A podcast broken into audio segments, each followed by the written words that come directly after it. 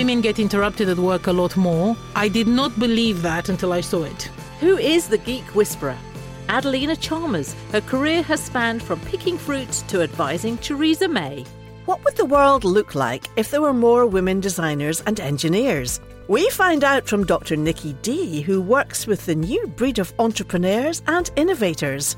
So we still live in a world where at most events you will go to the ladies' toilet, there will be a queue for the toilet, the men's toilet, there will be no queue. So why is it that when we're designing these spaces, we don't accommodate that? And Afra Bruce Jones, the new barrister in London town, lifts the lid on life at the bar.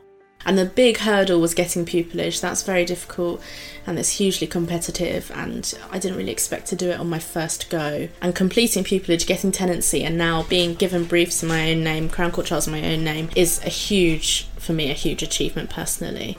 All on Women Making Waves.